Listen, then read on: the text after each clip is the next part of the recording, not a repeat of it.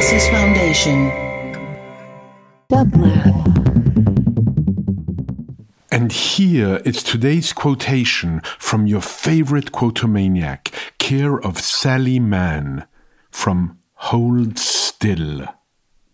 Whatever of my memories haven't crumbled into dust must surely by now have been altered by the passage of time.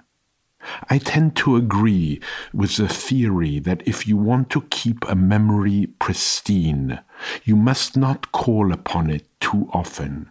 For each time it is revisited, you alter it irrevocably, remembering not the original impression left by experience, but the last time you recalled it, with tiny differences creeping in at each cycle the exercise of our memory does not bring us closer to the past, but draws us farther away.